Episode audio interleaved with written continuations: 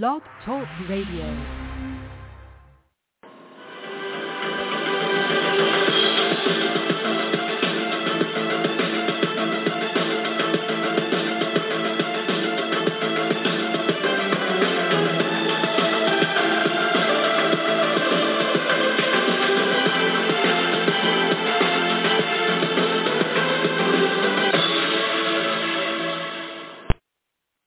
Good evening, everyone, and welcome to the 581st edition of the Feuerstein's Fire American Soccer Show. I'm your host, Daniel Feuerstein. I'll give you American perspective of our clubs, leagues, players, national team, and other fabulous moments. Get your daily reading from me and other writers over at Red Bull News Network. But as always, this ga- this uh, show uh, is basically based on the American game.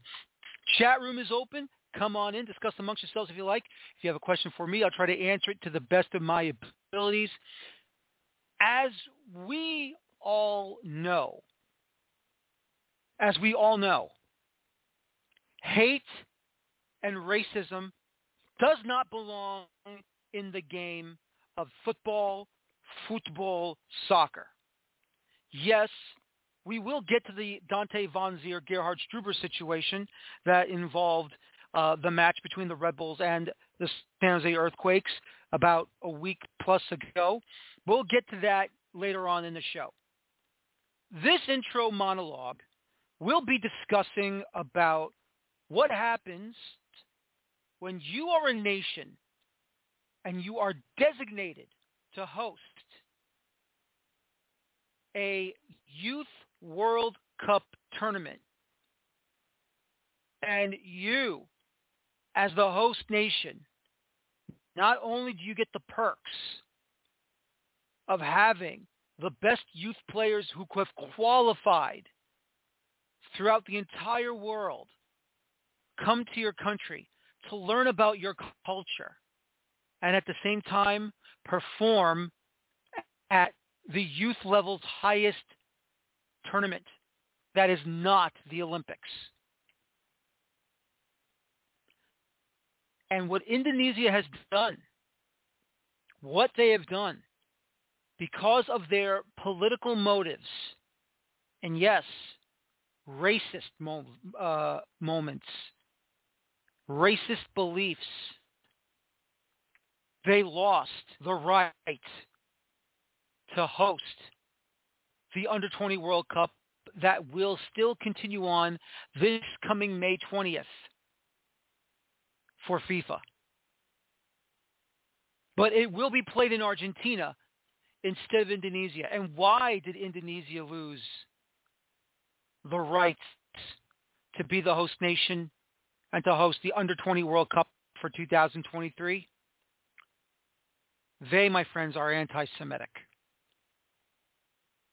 Israel qualified through UEFA's Under 20 tournament to reach the FIFA Under 20 World Cup. Out of nowhere, Indonesia, the government of Indonesia, maybe even the Indonesian Football Federation was involved as well, informed FIFA to remove Israel from the list of teams who have qualified for the FIFA Under 20 World Cup because of the ongoing issues between them and some of the Palestinians that are trying to not have peace with Israel. And what FIFA did was absolutely correct. Politics and football should never mix, period. Sport and politics should never mix, period. That is how I have always felt no matter what the situation is. Stadiums to the grounds to get away from the political nonsense and we come to support our players and act as one.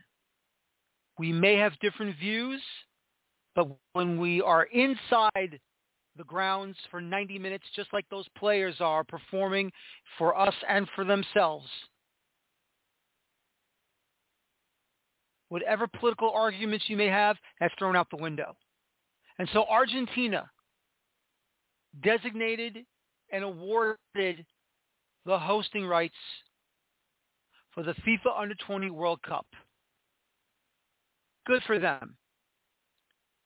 Now, you may think I'm going to be a little bit different on this. And maybe you're going to think, well, why are you thinking this way? But once again, this is just my thoughts. And my thoughts of the situation was, I have no problem with FIFA removing the hosting rights and kicking Indonesia out of the FIFA Under 20 World Cup. I have no problem with that.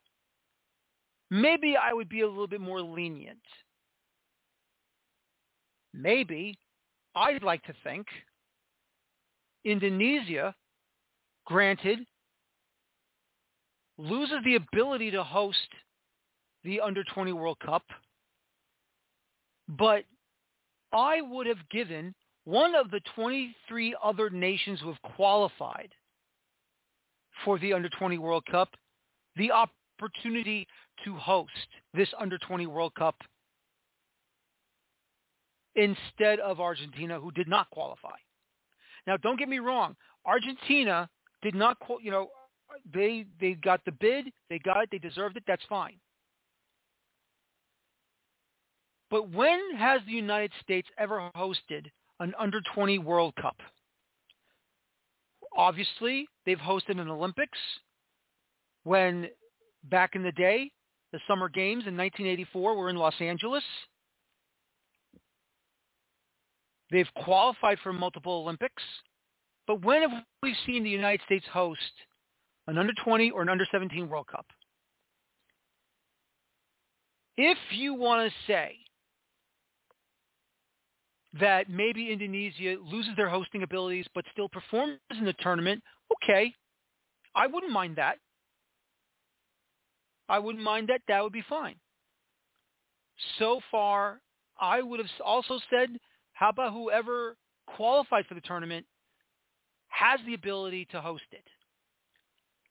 If you go on my show, episode 419 of the Feuerstein's Fire American Soccer Show, I had on writers and bloggers and podcasters representing the state of Texas. Of course, you all remember John Jagu, who at the time helped me with uh, Liga MX in the CONCACAF Champions League, Mexico in CONCACAF Gold Cup, World Cup, World Cup qualifying post-game shows.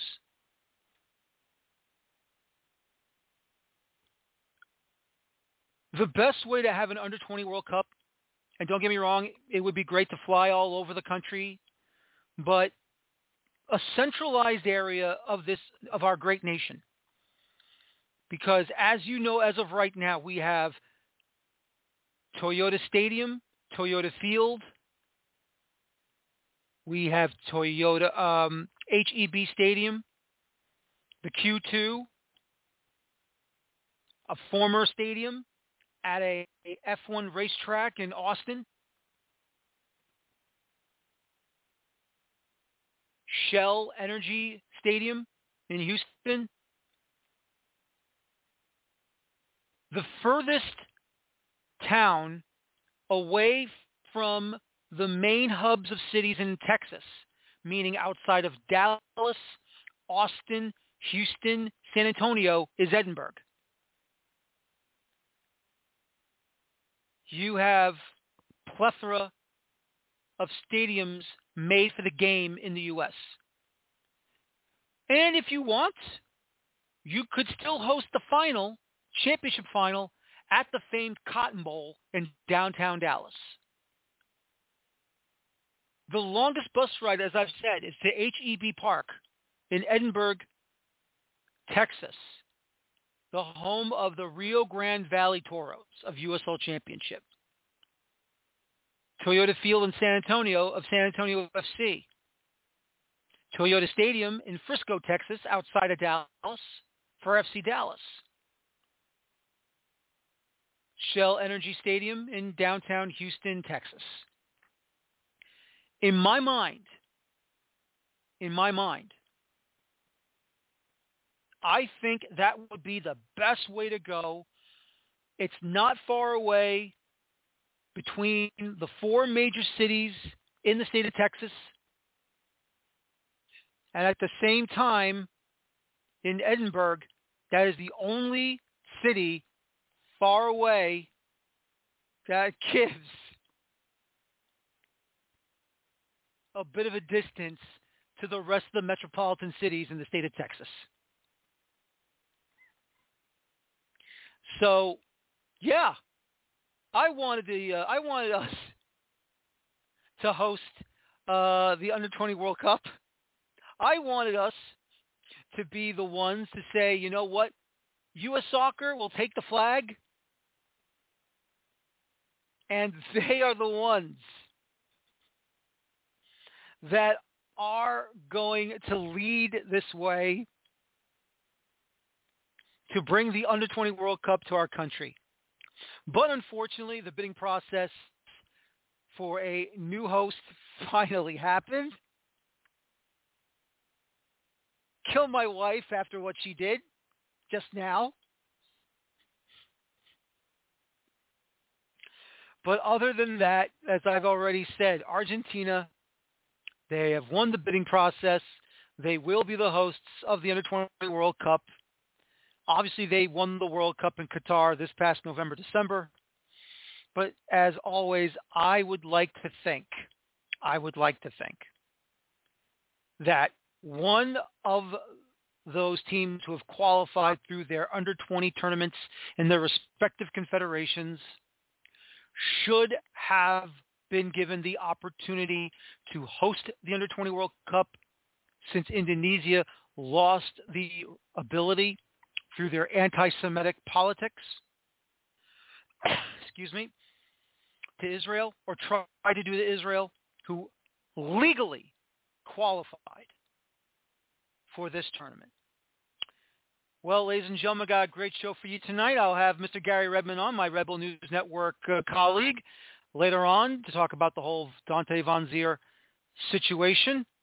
But first things first, the uh, recorded interview with the owner of Club De Lyon in Orlando, Florida, Mr. Fabian Pourrain. Daniel Feuerstein here. This is the American Soccer Show as we now discuss with my first guest, a gentleman uh, who is beginning with his club in the professional rankings of American soccer as they have been an amateur side for a very long time and a, of course, a big moment for this club when they were involved in the U.S. Open Cup. This is the owner of Club De Lyon in Florida, in the Orlando area, Mr. Fabian Pourrain. Mr. Pourrain, thank you for your time. I appreciate it, and welcome to the show. Thank you. Thank you so much. I'm very happy for the invitation. Well, I'm glad you were able to accept it.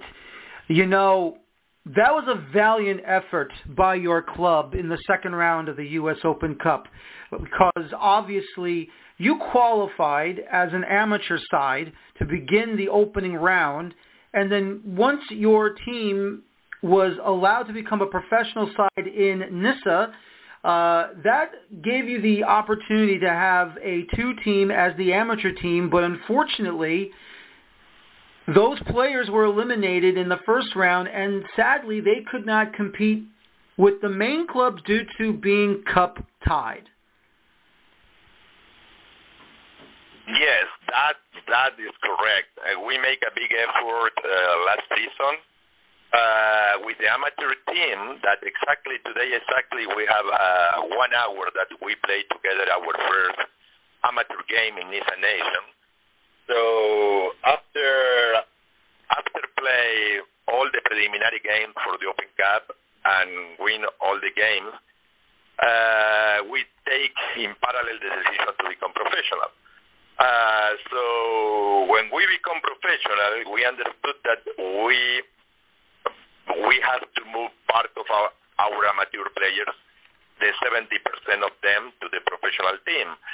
But the problem with the Open Cup that we move a lot of amateur players to become professional and then become captained. So we have to put new amateur players, eight, in the amateur team, and we lost, and we cannot move forward, and we cannot use those players, amateur, that become professional with the professional team.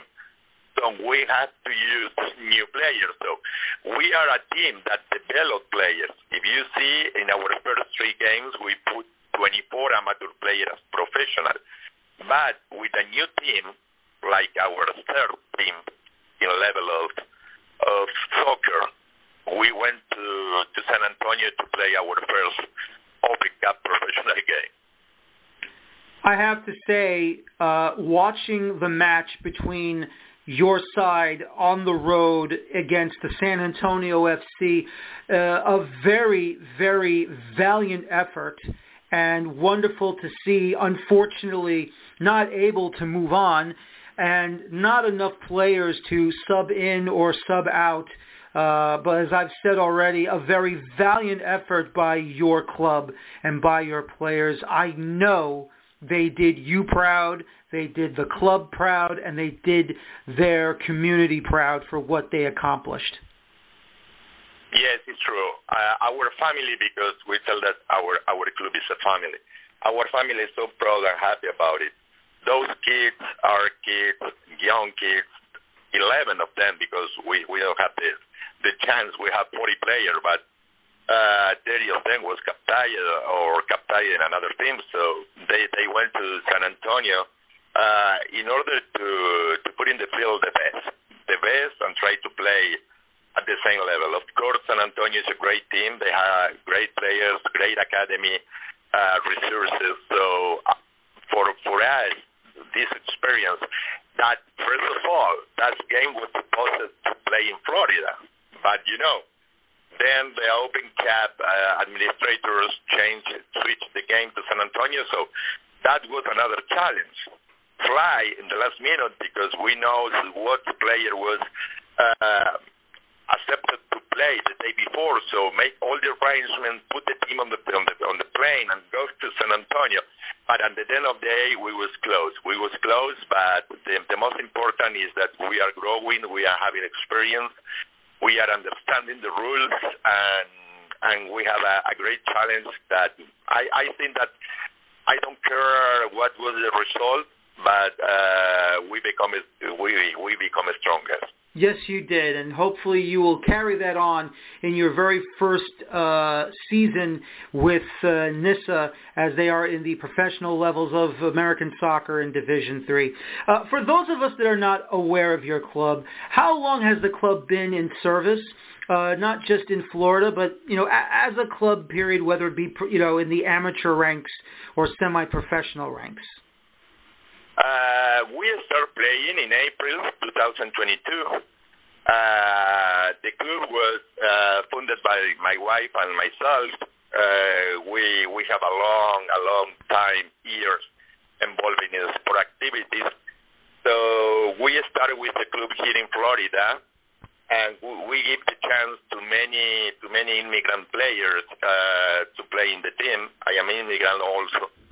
So we start NISA Nation because from the first moment we understand that in the future we want to become professional and we understood that the NISA Nation platform was uh, the best choice in order to uh, to start understanding um, what is the level of commitment of the um, and the challenge for a club to become professional. So we received we receive uh, many help from from NISA in, in in that moment, in every moment. So we start playing. We we we won the NISA Nation.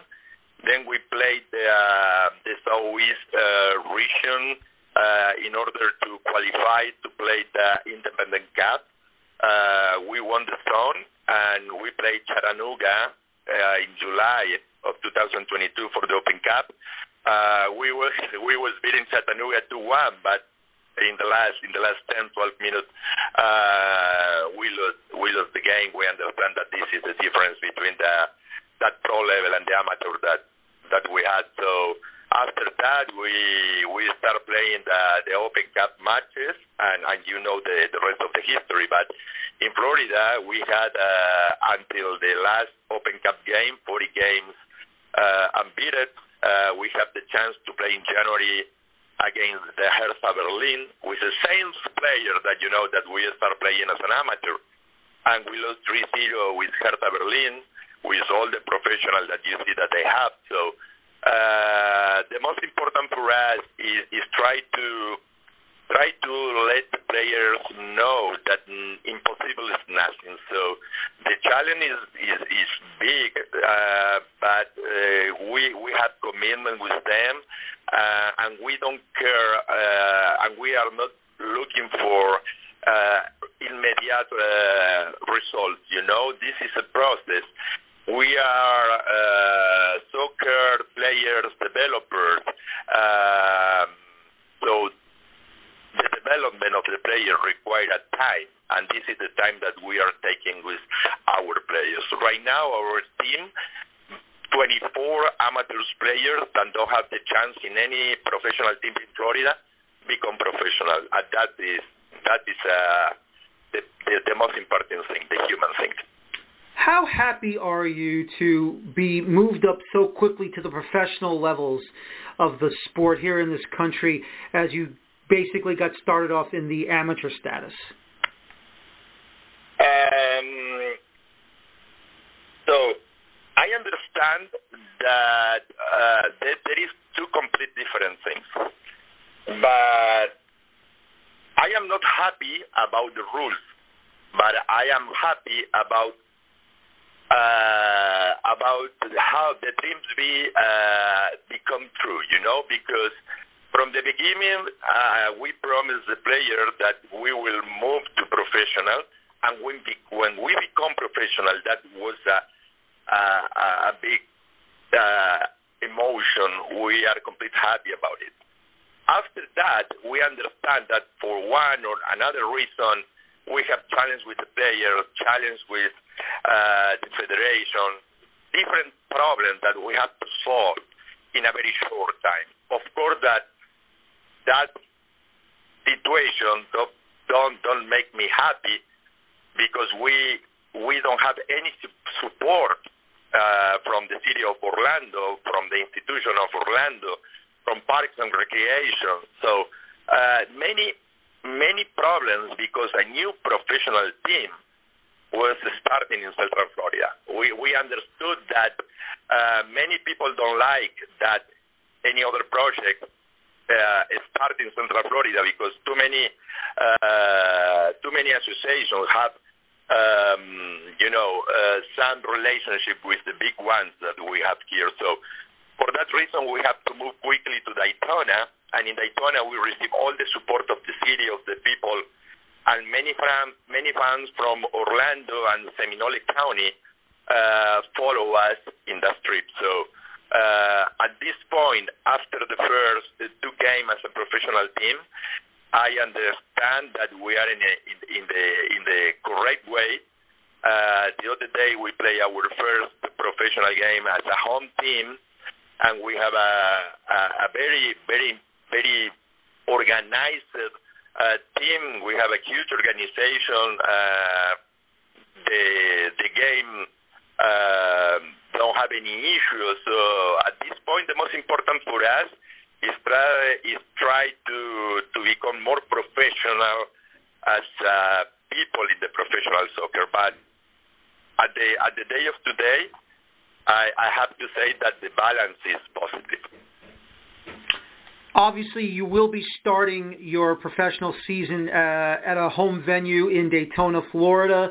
You'll be playing at Daytona Stadium. Uh, obviously, not now, but will there be some time in the future uh, that you may have the finances to build your own stadium? Not saying it must be like Exploria in downtown Orlando for Orlando City, but at least the capacity that fits your criteria to host your club?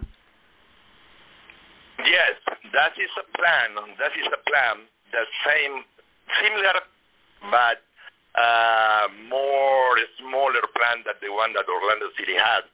Uh, obviously, as a part of our plan, our club uh, is working with our attorneys uh, to become a regional center from immigration. Uh, so in order that we can receive investment from EB5 projects. So yes, we are working on that. You have very good information.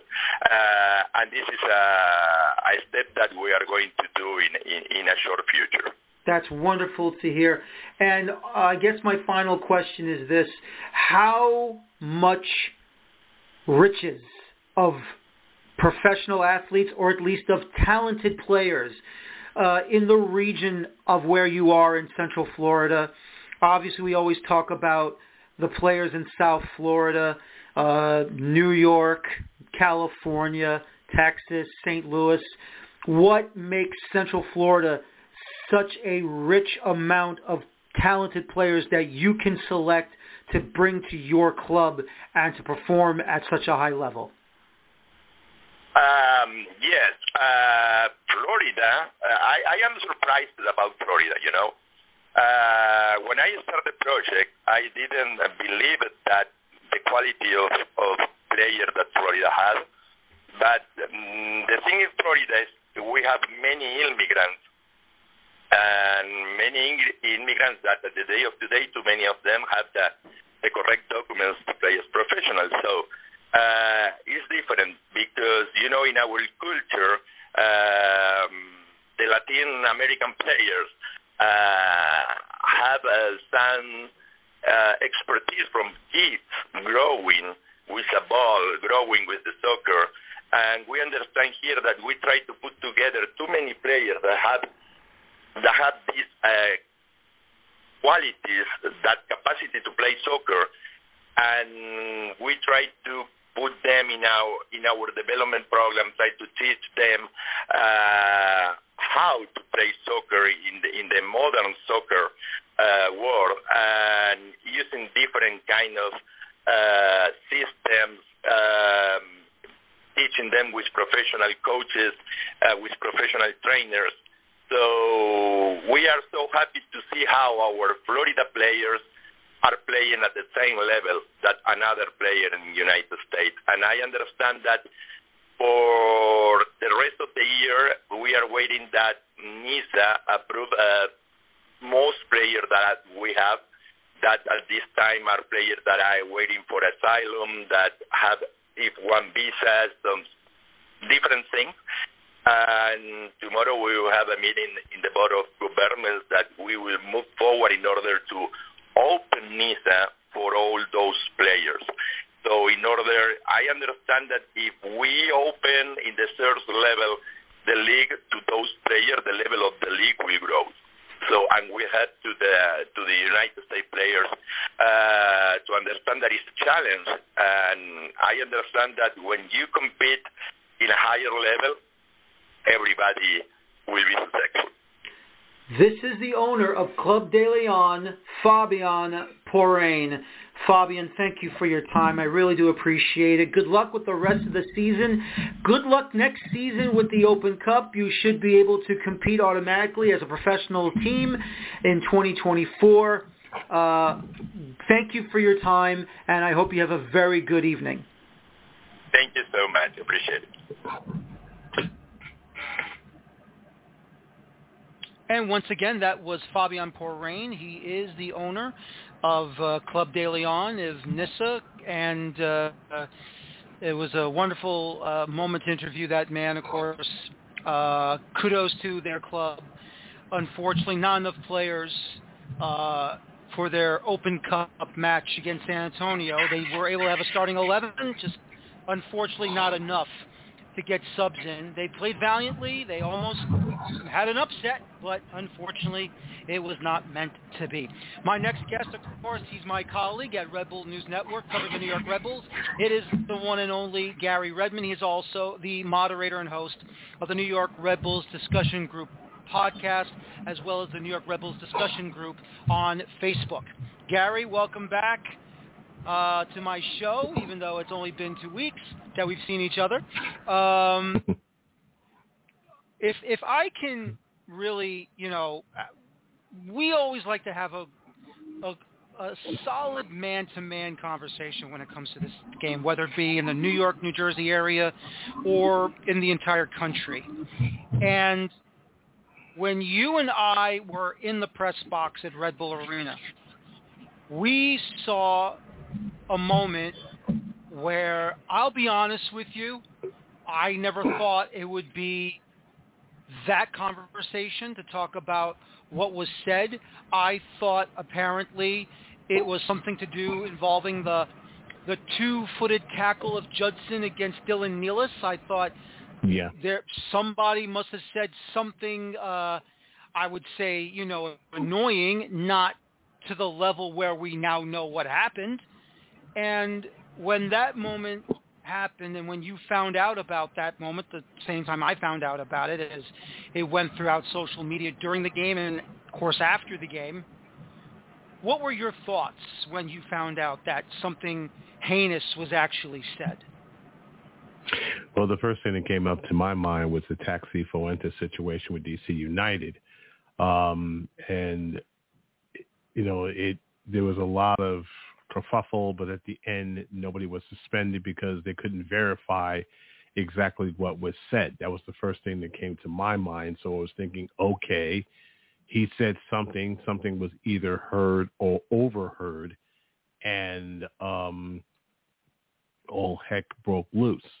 The the next thing that I noticed was the the referee telling um, head coach Gerhard Struber what uh, what had transpired, and he elected to leave uh, Van Zier onto the field, which to the San Jose Earthquake players and coachings and staff, they were pretty much aghast of the whole thing. Um, they were wondering, well, what are you waiting for? You heard what was said, take the guy off the field. And it was at one point, from what I was told by one of the beat writers in the San Jose Press, that they the players was elected to literally walk off the field in protest. That's how things literally began to unravel, um, you know, almost to the point where we were all trapped in a very surreal and crazy situation. There was a lot of conjecture, a lot of um, words being bandied about that he said the N word, and turns out he did not say that word. Um, to this very day, we do not know what exactly was said. Uh, all in all, um, it was just it turned into one of the most worst PR nightmares that New York Red Bulls, uh, the New York Red Bulls have ever faced. I have spoken to some of the members of the front office. They are not very pleased. Um, they're very angry what's going on. You know what happened with the supporters. Um, they were so incensed by the result of the suspension of six games that they decided to walk out shortly after the national anthem in the game versus Houston. Um, Vanzeir and Struber made their statements, and to most of the folks in their falling ears, it you know fell hollow.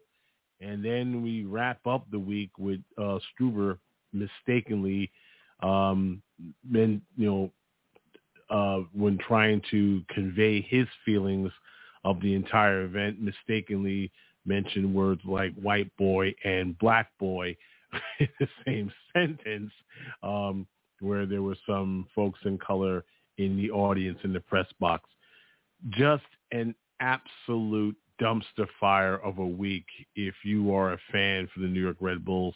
This is something that you never thought in a million years – that this would transpire. And once upon a time, people greeted Vanzeir as a conquering hero at the airport, hoping that he can change the fortunes and build something, you know, positive uh, for a club and the fan base that's been starving for any amount of glory in the last 27 years of Major League Soccer.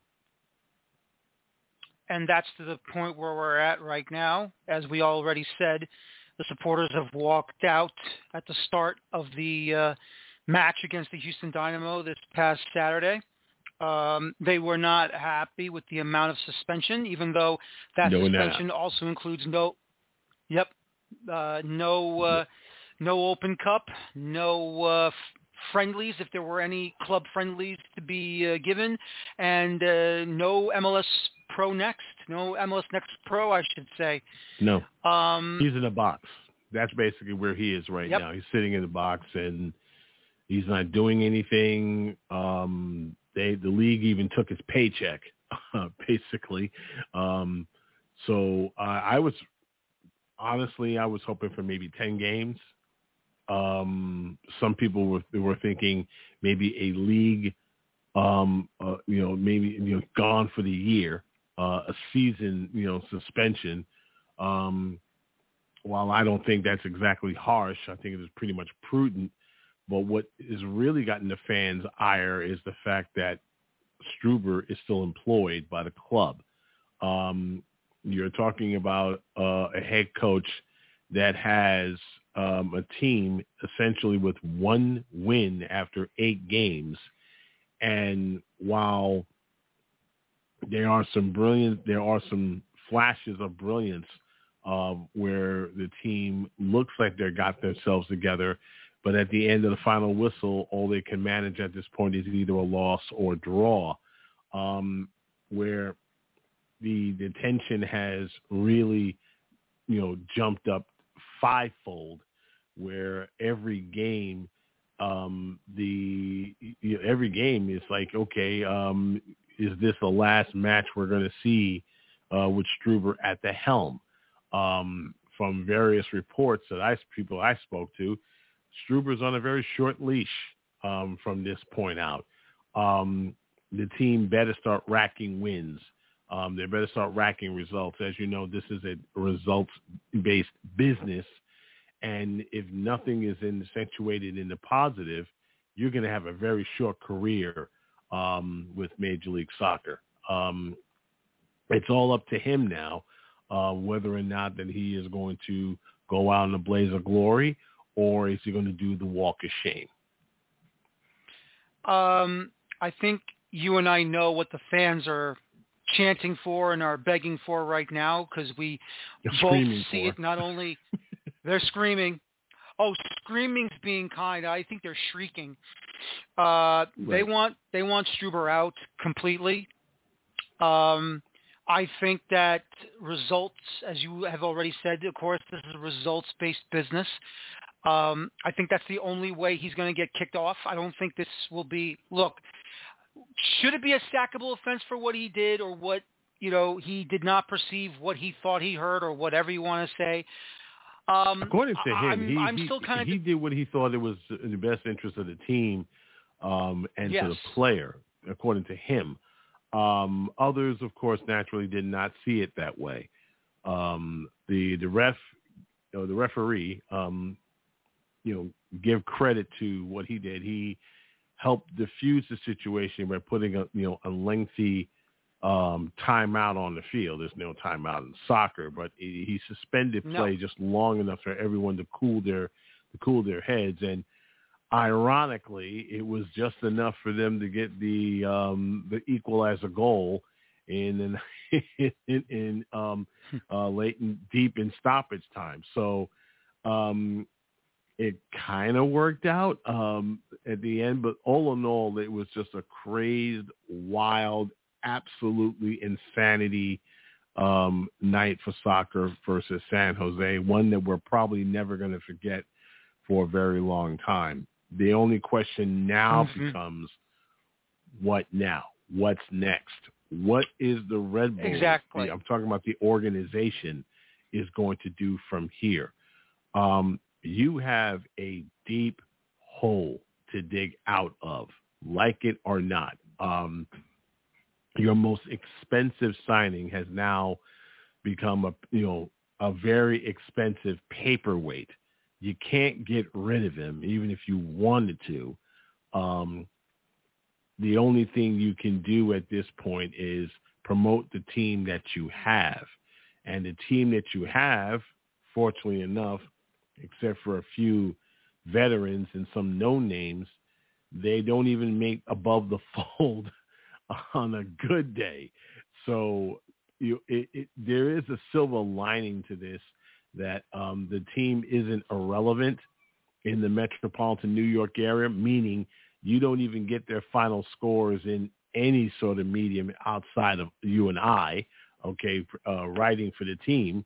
Um, right now, Stanley Cup playoffs is large in charts. You got three of the local teams all in it, and trust me, even NYCFC is now pushed in the back burner.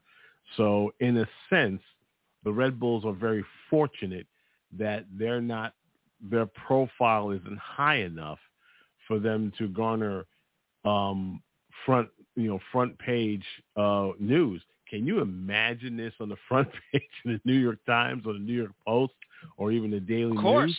It would have been. But of it, course it, I it, could. The team would. In a perfect the team world. would have to. The team would have to sell at that point. Um, so Yeah. there's that. Um, what the Red Bulls, the organization has um, the luxury of is time because of that. They can able to plot ahead and go the long game and see what they can do. Um, my best guess is if they're not going to jettison him by the summer transfer window, they're not going to find a buyer um, because he's done this sort of nonsense before. He was suspended from the club that he came from, and that jettison and that caused that team um, to lose, you know, lose chance of winning a title um, at that point. So this is not his first rodeo, unfortunately. But And, yep. and apparently an ex-girlfriend also commented on that situation as in, well. and I mean weighed in heavily. You know, that the dude did- uh, came out of his way saying the dude needs to get help. I mean, it's bad for this kid. It's bad, and I, you know, um, I- you know, I do feel for him in a sense because he's definitely in the whirlwind. But you know what they say: when you stare at the abyss, sometimes you find yourself staring right back at you, and then you make your move and try to be positive. The only way he's going to get above this is he's going to have to ball out. He doesn't Yep. have a choice now. He's going to have to ball No. out. And when I mean ball out, I mean when he practically, you know, on Twitter telling everyone to quote unquote, uh, get your asses to the stadium. I replied to him and said, okay, I'll tell you what, in the, you know, in exchange, I'll get my butt to the stadium one way or another, but I better see a goal a game from you. I'm Mhm. going to hold him to that standard. Um, if I don't Mhm. see at least a goal a game from him, Dan, toss him. I don't care how much it Exactly. costs. Toss him. We do have No. we have forwards that can we have serv- serviceable forwards um, that can get the job done. Okay, Cory Burke, he's no slouch. Okay, um, uh, you know E- Elias Manuel, he needs Mhm. to get going. Okay, um, everybody likes to pick on Barlow, Barlow. but the problem with Barlow, right? Problem with Barlow is you don't start him every day. I bet if you start him five games, he'll get a goal. This is what strikers do. Strikers have to get. Strikers are like hitters. They have to get into a rhythm. If they don't get into a rhythm, they're going to be cold as ice. Last, you know, And um, Sa- uh, Saturday versus Houston, hmm Burke came dangerously close to scoring goals.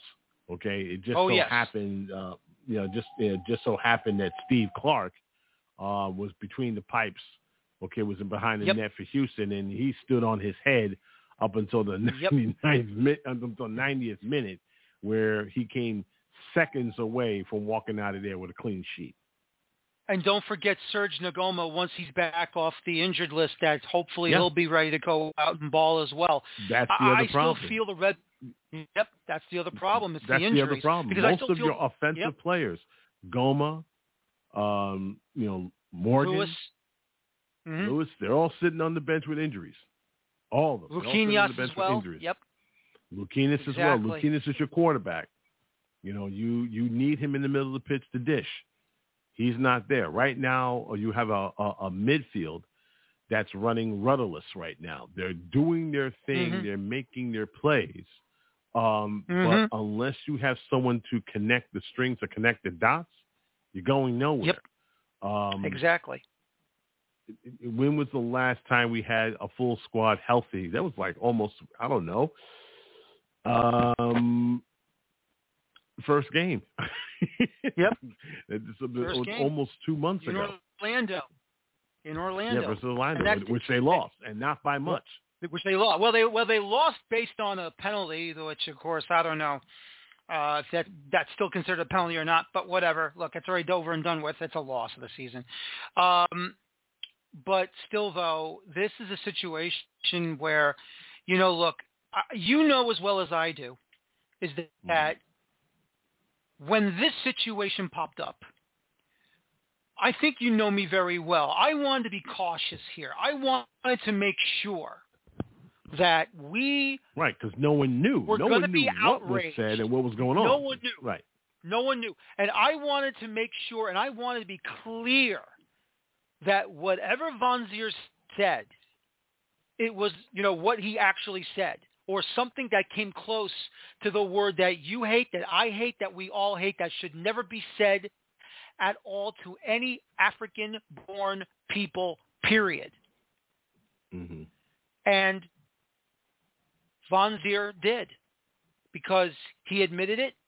Um, obviously, the the PR statements were hollow, but at the same time, he admitted mm-hmm. it, and he has also said he's taking an, uh, an app. He's stepping away from the team for a while to, you know, I guess uh, find a way to think of his actions of what he did, and you know, in, in this day and age, Garry, people are always like to jump the gun and accuse first before getting the facts second, and I think that's right. dangerously wrong. But at least, thankfully, the the situation was true and even the San Jose Earthquakes media people and some, uh, um, I also believe the, the San Jose Earthquakes uh, PR people, um, the San Jose media, they posted the Zoom meeting after the match with uh, Jeremy Ebobisse, who runs the uh, Black Players of MLS for Change. Yeah. Uh, mm-hmm.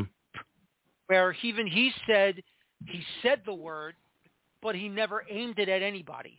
I don't know if that's, you know, a calming influence, but in my mind, I don't care if he did or didn't aim it. He still said it, and that is the problem right there. Right. Right. I mean, this so is this is sort of thing that all we can say at this point is wait and see uh, before. Um, but the you know the league already um, have made their made their decision um, on the on the matter of the, the supporters. They made their decision on the matter. So I guess uh, although things have you know the picture has cleared up considerably since then, all eyes are still going to be on the New York Red Bulls on exactly what they need to do. Um, do they get rid of Vanzeir and um, Vanzeir and Struber, and maybe that, I guess, all better. Unfortunately, does not. Doesn't get anywhere close to that. I mean, you're going to lose your, you're going to lose one striker, one coach. What are you going to replace them with? I mean, you spent five, you know, this, this, you know, this, you spend, you know, that much money. The last time they spent this much money, it just happened to be, you know, one of, you know, uh, uh, one of our Mexican players, and he was the most hated Mexican player, and it wound up on on the roster. So it, it, it seems that um, this team finds a way to step in landmines uh, for some for some reason, and folks are wondering when do when does this organization and its fan base has their day in the sun? When do they yes. turn the you know turn? That's my biggest concern right now because I'm seeing mistake after mistake, error after error, and it's making front page news in MLSsoccer.com and elsewhere. It's it's time for a change, um, either for the people running the team, um, either for the people who owns the team, something. These fans need a break. They need a break from this nonsense yes. or take a break, which is something I said on the podcast. I said, look, why spend your hard-earned time and money on a franchise that is just stuck in the mud spinning its wheels? It's funny for entertainment purposes, but after a while, it's not funny anymore. You have to realize that there are other things better for you to do. soccer can wait. And when they finally do get their act together, come on back. But for now, make your you know make your impact felt with your absence enough. And that's exactly what um, the supporters groups that got together and said, okay, in one voice, we're, we're done with this. Now, there are some people out there who might feel that their actions was a little, um, their actions were harsh. How should I? What harsh? I don't harsh. think so. Mm-hmm. Um, no, no. I some of them was comical. Some of them were being dramatic. I don't think so, um, because it was you know it was a culmination of a lot of this stuff. They held it back as much as they could, and they just said, you know, I- am done. I-, I don't know how much I can take anymore. Um, f- nerves were raw. Uh, people were numbed. But even still, the game that I attended on Saturday night versus Houston, the rest of the fans, except for the supporters who walked out, said, okay, we'll take it from here. And it was louder than it usually was. The fans were basically in it, and they were cheering their team on. Um, it almost felt like business as usual, give or take. But some fans wanted to come there just to watch the soccer. Cool for them. I mean, I'm sure that they were mm-hmm. appalled and abhorred of what they what was going on. But at the end of the day, we wanted we need soccer to take ourselves. You said in the beginning of the show to get away from the nonsense, to get away from the political BS, to get away from the mm-hmm. negativity, to get away mm-hmm. from the you know the strife of every you know of every day. We need sports as a distraction. So yes, Absolutely. it is a form of entertainment. Um, for those fans, I have no qualms. I have no quarrel with oh, no, whatsoever. you know, me none neither. whatsoever. But for fans who have an emotional interest in this team and what they do on the pitch and out. It is a damaging psyche to be associated with something like this. Okay, every single one of those you know, those uh, folks in, in the supporters groups, many of them are considered my friends. They're all stepped in two feet at NYCFC when they were associated with the Proud Boys. Now all of a sudden they have a racist on their own. So it, it, you know you, you can't just stand uh, you know lockstep saying we're going to support our guy uh, when he's walking around with a you know white hood on on his head. It doesn't work. It it it doesn't pass the smell test, folks. So I agree with the supported. You know, as a matter of fact, I you know I applaud them. Um, but now that it's all said and done, what next? What are you going to do? Are you going to continue to stay home? Are you going to continue to you know to put on the pressure on the organization? Because you cannot just simply say we're going to do this for one game, and then sweep this off, and then the business as usual next uh, home game where you're drinking beer, you're banging your drums, and you're singing songs. What are you going to do? What at what point do you tell the very club that you spend your time, your money, and everything else, either home or away, that this cannot stand. Uh, as I said in the podcast, slogans, speeches, statements do not mean a damn thing unless you, you back it up with action. And it's not, mm-hmm. it can't be just a one-off. Can't. No. You got to continue. No, it can't. And they got, otherwise, and they have. Uh, what was the point? Exactly, and I was going to say, you know, they got three, well, less than three weeks now till the next home match, because they'll be on the road in Montreal this coming Saturday, and next Saturday right. they'll be in Chicago before they come back home uh, against Philadelphia. So we'll see what happens. Uh, um, you know, Garry, when you and I were on the Zoom call for the uh, for you know the match before Houston Gerhard Struber spoke to us. Captain Sean Nealis spoke to us. Right. I wrote something in Red Bull. I wrote a column on Red Bull News Network about that situation, and I had my one question. Where was Jochen Schneider? Shouldn't have he been on the Zoom call? Shouldn't Schneider, who is the director of sport, who is above Denis Hamlett, should he have been there as well, either next to Gerhard Struber or at least be first before Struber started to talk? You know, this is just an this is just once again another indictment on the the the organization. Um, this is the part where you have a you have a public relations crisis, and cooler heads need to be upfront saying, "Hey, we got it under control. Um, everything is cool. Um, let us handle. The grown-ups are in the room." I didn't see that, and I found that very disturbing, if not gravely disappointing. Okay, I was expecting, you know, not just Hamlett. I was not just. I was know, also expecting uh, Marc de Grandpré to step in and go, okay, let's have a nice little heart to heart, you know, with the with the news media. I think it would have went a mm-hmm. long way to cool, you know, to putting out any brush fires that was set by this nuclear bomb going off. Okay. Exactly. Um, exactly.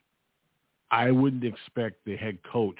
Sure, we would need answers from him, but then you got a coach who, unfortunately, um, flippantly disregarded when a lot of people were, were you know, wanted to get the um, uh, the player off the field. So we understand his position. I'm not saying it's right or wrong, but he's the wrong spokesman to come in and say, "Hey, um, I hear you. We got an issue. We got it under control. We'll take care of it. And answer any questions that may have. See, that would have been the prudent thing to do. That didn't happen. Mm-hmm. Um, and so yep. I was very disappointed in that. Um, second, I'm not so certain what they could do under the circumstances because remember what you and I both said. We have no idea what was said, and MLS, you know, MLS front office said, "Uh-uh, we're taking over here. We got this, you know, we got it from here. You guys just keep quiet." Excuse me? Yeah, you guys keep quiet. But we want to talk to the media and talk to our fans. Nope, you say nothing. It's an it's an investigation and you guys don't say jack. That's right. So when the league was under control, they immediately made the Red Bulls the bad guy and there was nothing they could do. It was like watching your best friend get mugged with with dudes in ski masks and baseball bats, and it's not a thing you can do about it. You can't save him. Can't rescue him. You don't. You can't even have his back. You just got to sit back and watch and let him take hits. That's correct. That's absolutely and that's correct. exactly what the Red Bulls, and that's exactly what the Red Bulls have uh, have, have done.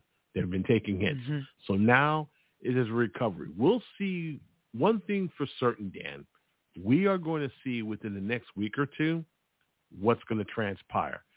Either there's going to be another statement or press conference or something where the heads of the club um, have a heart-to-heart with us guys in the media, or worse, silence.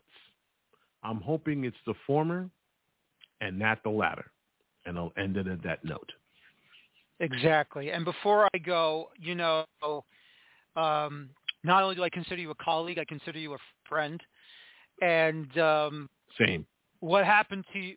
Uh, what happened to you uh, on the subway while you were on your way to do uh, work? I'm still trying to figure out who business. that guy was. exactly. no idea who that guy was. No, he just came out I, of the he, blue. He just came out of the blue and he just let you have it for no reason. It's not like, look, yeah, you know, we're doing our jobs to make sure that, you know, work for the club, the people, son. exactly. Exactly. You don't work for we don't work for the club. We cover the club. We we write the news. We are allowed the opportunity to pass off the information to inform the fans, the supporters of what is going on with the and team. And it's a privilege. Yeah. It's, it's, a, it's privilege. a privilege. Exactly. You know it. I know it. Mark Fishkin knows it. Uh, even some of the newer people. Well, for me, it's newer people because I don't recognize half the people now there now because like mostly the Mm. the old geezers are gone.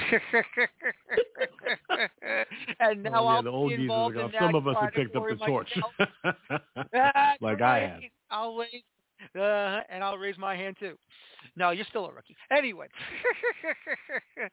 um, I, I was I was angry, I was appalled, and I was upset that you were thrown into this for no reason. And of course, I did what any good and friend was would just, do. And this was just, and that was just the start of the week. It was like, okay, how? Ba- I knew at that moment. That's it. oh boy, this is going to be a, yes. this is going to be fun. And and, oh, and for things to end off on a, on that on that Saturday with Struber with the slip of the lip. Um, mm. Yeah, it it yeah it, it was. I, I said to myself, perfect, just perfect. yep. How did I get myself involved in this? But I, I have am. no idea. I know. That's what. That's why it's called. He came out of left field. Yeah. Yeah. Dan, it's and, always uh, an, an honor and a privilege to be on the show as always. Um, hoping to return the you know return the favor, of course, down the road on our little podcast. But uh, folks can you ever to hear me on the New York Red Bulls discussion group, the podcast. You can catch us um, literally on um, on YouTube. Um, you can also, if you missed the live show, you can also catch us, of course, on Spotify, where you can get the latest episode and all the past episodes for your listening and watching pleasure. Sir, Absolutely. an honor and a pleasure. Hope to see you down the um, in in the um, the press box down the road. We'll talk soon. We'll see what happens next. Well, I'll see you on Zoom on Thursday, that's for sure. But I'll catch you. At that's the, sure. I'll catch you in the press room again soon. Thanks a lot, Garry, and I'll talk to you again soon. Thanks a lot. Take care. Bye bye. Bye bye. Garry Redman, my colleague at Red Bull News Network, also the podcast host of the New York Red Bulls discussion group, as well as the New York Red Bulls discussion group page on Facebook. And some news to pass along as well. Uh, you can now pick up the Feuerstein's Fire American Soccer Show, not just on Apple Podcasts, not just on FeedSpot, but you can also pick me up on uh, Pandora and Stitcher. So wherever you get your podcasts when you want to listen in, uh, whether you click on this link at blogtalkradio.com forward slash Feuerstein's Fire, you can also grab this show once again, Apple Podcasts, Pandora, FeedSpot, and Stitcher. I want to thank my guests tonight, the owner of Club De Lyon, Fabian Pourrain, and my Red Bull News Network colleague, Garry Redman.